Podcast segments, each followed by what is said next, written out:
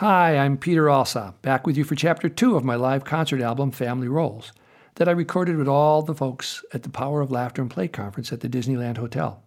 We talked about the importance of making a commitment to our own self growth because we know that growth requires making changes and taking some risks as we venture in new directions. We agreed that before we can pass on helpful information to other people, we're going to need to gather that information for ourselves. Then we all took a risk together and sang I Am a Pizza and talked about how emotions are contagious and why it's important to have a healthy emotional vocabulary. And we wrapped up chapter one as we mentioned that many of us had experienced some uneven parenting as we grew up. And I sang Bob Blue's song High Standards about a dad who put pressure on his child to always get A's in school. So that's where we'll start today with chapter two of Family Roles. Bob, that's a great song. That's my song. Can I do that song, please? I want to do that song. And he said, You want to do that song? And I said, Yeah, it's a great song. He said, I don't know. There's a lot of controversy in my family about that song, you know. I said, What do you mean? He said, Well, my brothers and sisters aren't so sure dad should have even got a B plus. You know.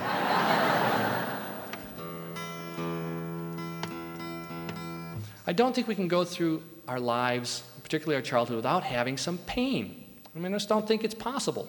You know, some people it's real obvious what the pain is incest, you know, physical violence, you know. Other people, it's not so obvious. Maybe our parents just aren't there for us a lot. They're working, they're busy, and everybody in the community thinks they're wonderful, but they're not around for us, and that hurts too. Maybe other kinds of things. Mom may be just uh, hooked on prescription drugs or something, just not there for us in certain ways that we get the message. Or teasing or ridicule that goes on in our families. That everybody says, What's the matter? Can't you? I wouldn't tease you if I didn't like you. Well, if you like me, just tell me. Don't tease me. Do you ever get, do you ever get a, a splinter in your finger and you don't notice that it hurts until you move your finger? That ever happen for you? Did you ever get a splinter in your finger? And, yeah, yeah. So, yeah. Well, what happens is my, my friend Annette Goodheart, is, who's here this weekend, is a, a, mentor and a teacher of mine. She's a wonderful, uh, clear thinker. And um, she talks about see, when you have pain in your childhood, it's like getting a knife in your back. You get this huge knife in your back. It hurts no matter, you know, how old you are or what the pain is. It still hurts. And like the splinter in your finger, you know, if you hold your finger just a certain way and don't move it, you don't feel it. So we do that with a knife. We get this knife in our back. We kind of get into a position. go, ah, oh, there, that's okay. I, I don't notice it now, you know. And so you kind of go through your life like this, you know, and you go to college and you get married and you raise a family, you know, and you start a business and things like that, and you're going through this. And the whole time you're, you're talking to people, but the implicit message is don't touch the knife, you know. Do you ever have someone touch your knife sometime when you're having an argument or something like that? You know, it's like, and all of a sudden you're a lot more angry than you should have been for what was going on. It's like having your buttons pushed. Come on, have you ever, how about your parents? You ever parents ever push your buttons?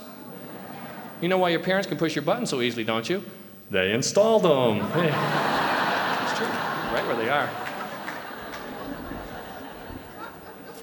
So, and that says people come into my office with this huge knife in their back, you know, and it's like they don't know what's there anymore. They forgot because they like, I've moved, you know, they don't want to touch it, you know. And they come in and they say, well, my life isn't working so well. Maybe uh, you could do something to help me out here, you know. She said, the, the message to her is, don't touch the knife. And she said, my job as a therapist is to tell them I love them and walk up to them and put my arms around and give them a big hug and, and twist the knife, she says, you know. and I twist it and twist it and they feel the pain and it hurts. But then the knife can fall out on the rug and the wound can heal. We don't have to walk around with those knives in our back.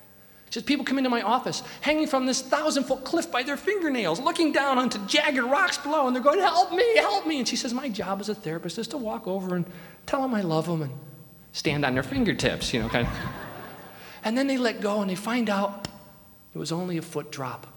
See, it just looks like a thousand feet when you're a little kid. And now we're grown up. And we can get some other tools in our toolbox so that we can take care of ourselves in ways that we couldn't. Because when we were little, it was like you were going to die if you didn't have the support of the big people around you. Does this, does this make sense to y'all? This is a right brain presentation, okay? You know, you all know the difference between right brain and left brain, don't you? Come on, you get psychology today. You know the difference. Yeah, there's, there's left brain, for those of you aren't sure, it's cognitive and analytical and linear. You know, there's people sitting out there with pads on their lap saying, he hasn't said anything I can write down yet. You know, kind of.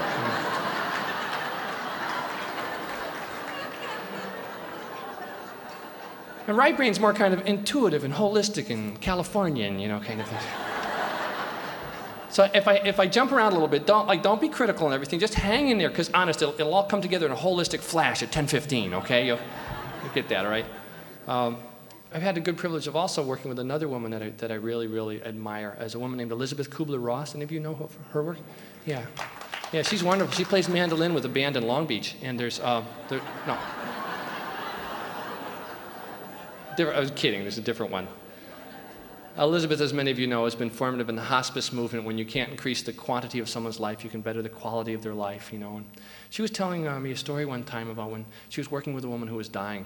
And uh, she came downstairs in the morning and she said, Good morning, you know. And the woman kind of woke up and said, Good morning, Elizabeth. Elizabeth threw back the curtains and said, Oh, look, it's such a bright, sunny day out today. Is there anything I can do for you today?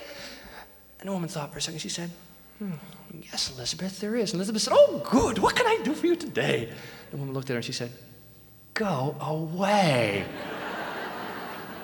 Elizabeth said she went out in the other room and she felt crushed. She was so hurt, you know. And then she said, Wait a minute. I asked this woman a perfectly okay question, and she came up with a perfectly okay answer. And here I am out in the other room having hurt feelings. She said, A little red flag went up for me that said, Elizabeth, you've got some unfinished business to take care of here. And this woman just helps you point out a way to take a look at that, see what that is. You know, what was going on? What were you expecting from that interaction? You know? See, I think those red flags come up for us every day in the form of our emotions, about how we're feeling about something. And what we learn to do is when we learned in our, in our unevenly parented families that those feelings weren't okay, we just stuff them back down again because they're not okay for us to have those feelings that we're upset or that we're angry or we're scared of somebody or that we've upset someone, we've done something wrong. But the thing is, if we're going to commit to self growth, we've got to take that risk to look at when those flags come up and pay attention to them because they come up all the time, you know. Um, okay, I was going to tell you this, this other story here about this, this bee. This, let's pretend I'm a bee doctor for a second, okay? Now, this bee's coming over to, to get, to get some help. really? See, Sometimes what happens is, is we diagnose the wrong organism. Okay? Organism. Okay. Yeah. Make sure you got that first. I want to make sure you're awake. And, um, you know, usually when we think of an organism, it's like a, an animal or a plant that has all its protoplasm in the same place, you know, like a bee or a giraffe or an elephant or something like that, right? And sometimes we diagnose the wrong organism. Let's for a minute just take and expand our imaginations to see the hive over here as an organism itself, because it is kind of an organism, right? You know, like all the, all the protoplasm comes together at night in the same place, right? And the cells are like the individual bees, they're like do different things, like one lays eggs, and some fertilize the eggs, some clean out the hive, and, and some get food, right? So it's kind of an organism. Sometimes that organism can have a disease, and we diagnose the wrong organism.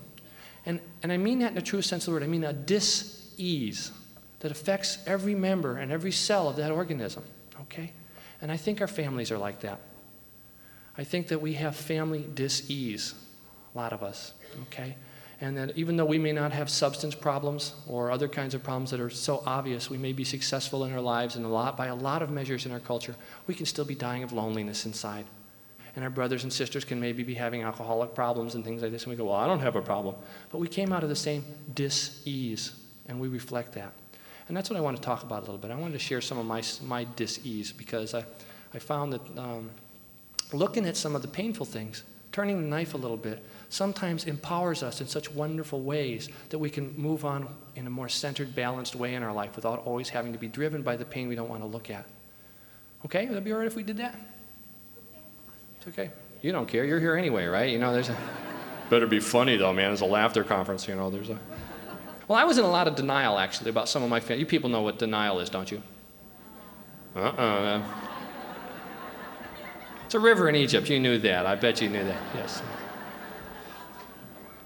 The, uh, I was telling some guy about this chart. We had a big family, you know, with a lot of kids, and so we had a chore chart, kind of logical graph that you put up in with it. And when we, my dad got home at six o'clock, if, if you hadn't done your chores, for every chore you hadn't done, you'd have to bend over and grab your ankles and spank you on the butt one time with a John Brown belt for every chore you hadn't done, you know? And I was telling someone about this, and he said, Well, Peter, well, you're an abused child. And I said, Me? man, I'm not an abused. I mean, I talk to people about abused children. I mean, come on. My father didn't come home and like thrash us or anything. I mean, come on. He was very organized about it, you know. There's. I said, and besides, it was my own responsibility. If I, if I had done my chores, I wouldn't have gotten hit. So it was my responsibility for getting hit, right? You know, and the guy looked at me and said, Peter, a child is never, never, never, never, never, never, never responsible for being abused. It's true. Might have been your responsibility to do your chores, but it was your father's choice to hit you for not doing them. A little light one I know said, Yeah. And he used to say, This hurts me more than it hurts you, too, you know. I remember offering to switch places with him once, but he never went with it, you know, kind of. So, with that in mind, I wanted to talk a little bit about my family because I started taking a look at, at some of the stuff that was going on. I'm going to talk about a traditional family with alcoholism going on in it and talk about family roles, which is something that Sharon Wegscheider Cruse came up with. How many of you are familiar with the term codependency? Hey, look at those. Hands go up in the audience. That's great. Okay. Well, to go back in my family, let's find an alcoholic. We could have been any of my ancestors, actually. Alsop is a derivation of the word ale shop, so hey, you know, can I tell you? Uh, my, my grandfather uh, was a real alcoholic, my dad's dad. And uh, stuff in the family that causes the uneven parenting doesn't need to be alcoholism, although I'm willing to bet we can't go back in many of our families more than a generation or two without finding someone who is chemically dependent. You know, it's that endemic. Um, it could be mental illness, as I said. It could be prescription drugs. It could be because somebody murdered somebody back there as a family secret. It could be because of incest or sexual abuse in the family. It could be because of mental illness. You know, there's all sorts of things that go on that cause family shame and secrets where you can't talk about anything, you know, and where emotions can't, aren't supposed to come up. Um, and, and what happens is in, a, in the traditional family, although I, am not sure exactly how traditional it is, I keep using that word, with the older male, uh, might be the alcoholic. Uh, the mom plays the role of the enabler. There certainly happens in the other way around, too, where women alcoholics have husbands who are enablers. You all know what enablers are? They're the, they're, the, they're the ones that call up, you know, she calls up on Monday morning and says, Bob can't come to work today because uh, he's uh, got the flu, and Bob's really just hung over from drinking too much Sunday night, you know. She's enabling him to go on with his, with his behavior without feeling the consequences of it. And um, my dad was an enabler for his father, you see what would happen is he'd take my, my granddad down and get him dried out, and then, um, and then my, my father would uh, get called in the middle of the night by my grandfather and say, Sammy, you got to have a drink. My father would say, okay, Dad, down downstairs bathroom behind the Pepto-Bismol, there's a half pint of JB. This is enabling behavior, folks. So we're talking about feelings. What's the main feeling that an enabler has? Well, it's one of anger. You're angry because you can't control this person's habit. You're angry about it, you know? And when you're angry all the time, people don't want to be around you, so what do you have to do to your own behavior? You have to control your own behavior. So I was raised by a guy who was a control freak. You know, and he controlled his four kids' behavior real, real heavily. Now, how does that make you feel when someone controls your behavior? How do you feel? Makes you angry, you see. My dad raised four very angry kids. And, uh, and all of my brothers and sisters have been chemically dependent, except me. I have other things I use, which we'll get into later. I have an older daughter and a younger daughter, and I was watching my older daughter do these heavy duty control trips on my younger daughter, and I knew right where she got them from. And this is four generations away from the, the, the, practicing alcoholic in my family. Do you see how it's a family disease? Do you see how that cycle of anger and control can get passed on in a family? Actually, I got one of my, my daughters here tonight who's going to help me do a song about that. Would that be okay if she came up and did a song? with us? Where are you, Willow? You out there somewhere? Here she comes. So, what happens, you see, is us enablers always stay in our heads. We're trying to be logical. That way we don't have to deal with all the feelings down here in our bodies, you see. And I'm trying to teach this to my daughter, Willow, when she's five, right? And I say, listen, honey, you have to learn how to be logical if you want to learn to get along with grown ups in the world. And she says, That's not why you want me to be logical, Dad. And I said, Well, why do I want you to be logical, honey? She said, So I'll do it your way. Busted. So at least I got a good song out of the thing, and I'm going to teach it to you. It goes like this Logical, logical. Why do you have to be so logical? Never mind, don't tell me why you'll have a logical reply. Okay, let's try it all together. Here you go. You ready? Logical, logical. Why do you have to be so good singing? All right. Never mind, don't tell me why you'll have a logical reply. That's great. Now, see, I was a school teacher for a while, and I used to teach kids how to act like grown ups. Now I go around the country teaching grown ups how to act like kids. It's a much healthier gig, let me tell you. It's true. And in case you're having trouble getting back in touch with that little five year old inside of you that bought into the fact that you were supposed to be logical if you were going to be accepted in the adult world, we've got an exercise for you. We're going to sing this chorus one more time, but this time, what I want you to do is I want you all to scrunch up your noses. Please scrunch them up. Now, check your neighbors, make sure they're scrunching their noses too, and we'll try it one more time. Here we go. Logical, logical.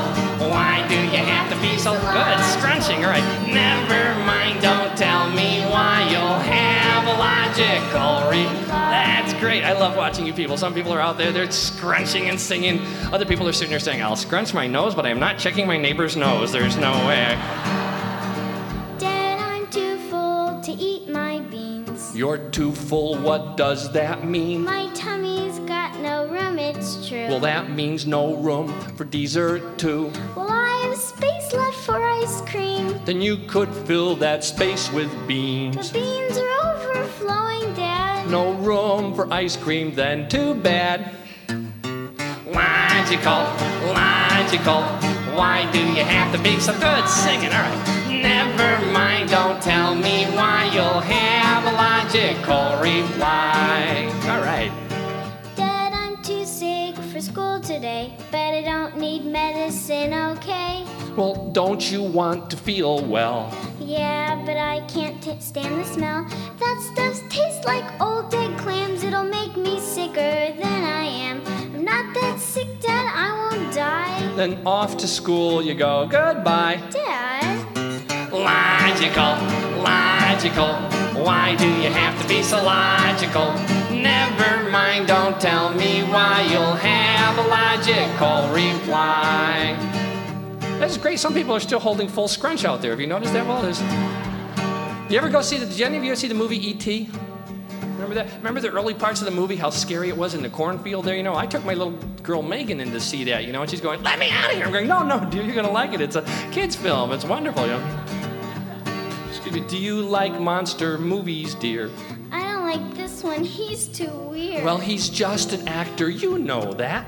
I don't care. His head's all fat. He saves a little boy. You know. Who cares? I'm scared. Come on, let's go. Yes? Ah, there he is. I'm out of here. Remember that one? Willow and I talked about this before. You know, when we see people get up on stage, they never, never make mistakes. So Willow said she was going to make a couple of mistakes tonight just so that you people weren't inhibited by her performance and, and your own growth. So we really appreciate that. Do you like monster movies, dear? I don't like this one. He's too weird. Well, he's just an actor. You know that. I don't care. His head's all fat.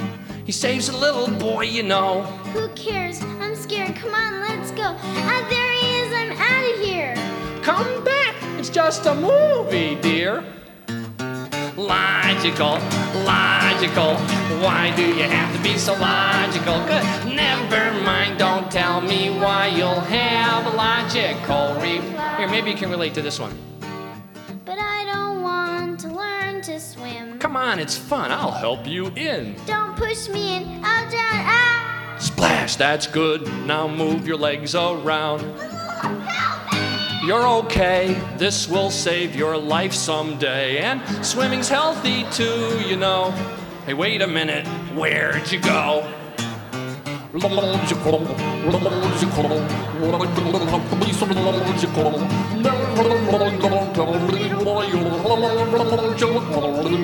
Gee, they didn't sing with us on that one. Come on, it's time to take your bath. But Mom, I haven't done my math. Then why is television on? It's almost over, Mom. Come on. Your neck is filthy. Let's go. Move. But I don't see what this will prove. I just get dirty every day. So let's save water, okay? No.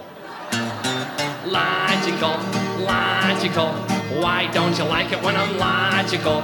Never mind, don't tell me why. You'll have a logical reply. Log- Come on, put your hands together. Logical. Why do you have to be so logical? Never mind, don't tell me why. You'll have a logical reply. All right.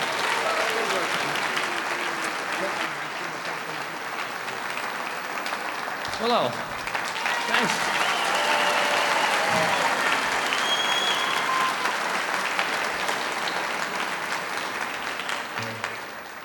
So you got the dad drinking and the mom enabling, you know, and then what they say is they say, gee, you know, our relationship doesn't seem to be working so well. Hey, I know. Let's have a baby and save the marriage. So that's it for today. Next week, we'll listen to chapter three of Family Roles and discuss the family hero, the perfect kid, and the family scapegoat, the one who always gets blamed for everything by everyone else in the family. I want to give a big special thanks to my daughter, Willow Geer, for singing with me on this, and for all the other times and places she's sung with me, and to Bob Blue, whose work with kids has been phenomenal. We were friends and loved each other's music. Bob contracted MS and had to stop teaching his second graders, but he went back to the same school and volunteered as a mentor to his class. He'd show up every day and was there for the kids who needed help. He stayed with them as they progressed up through the grades each year. If you're interested in kids and teaching, please check out his wonderful work. You can find his materials at bobblue.org. It's blue, B L U E. I'll see you next week here uh, with Chapter 3 of Family Roles. Bye for now.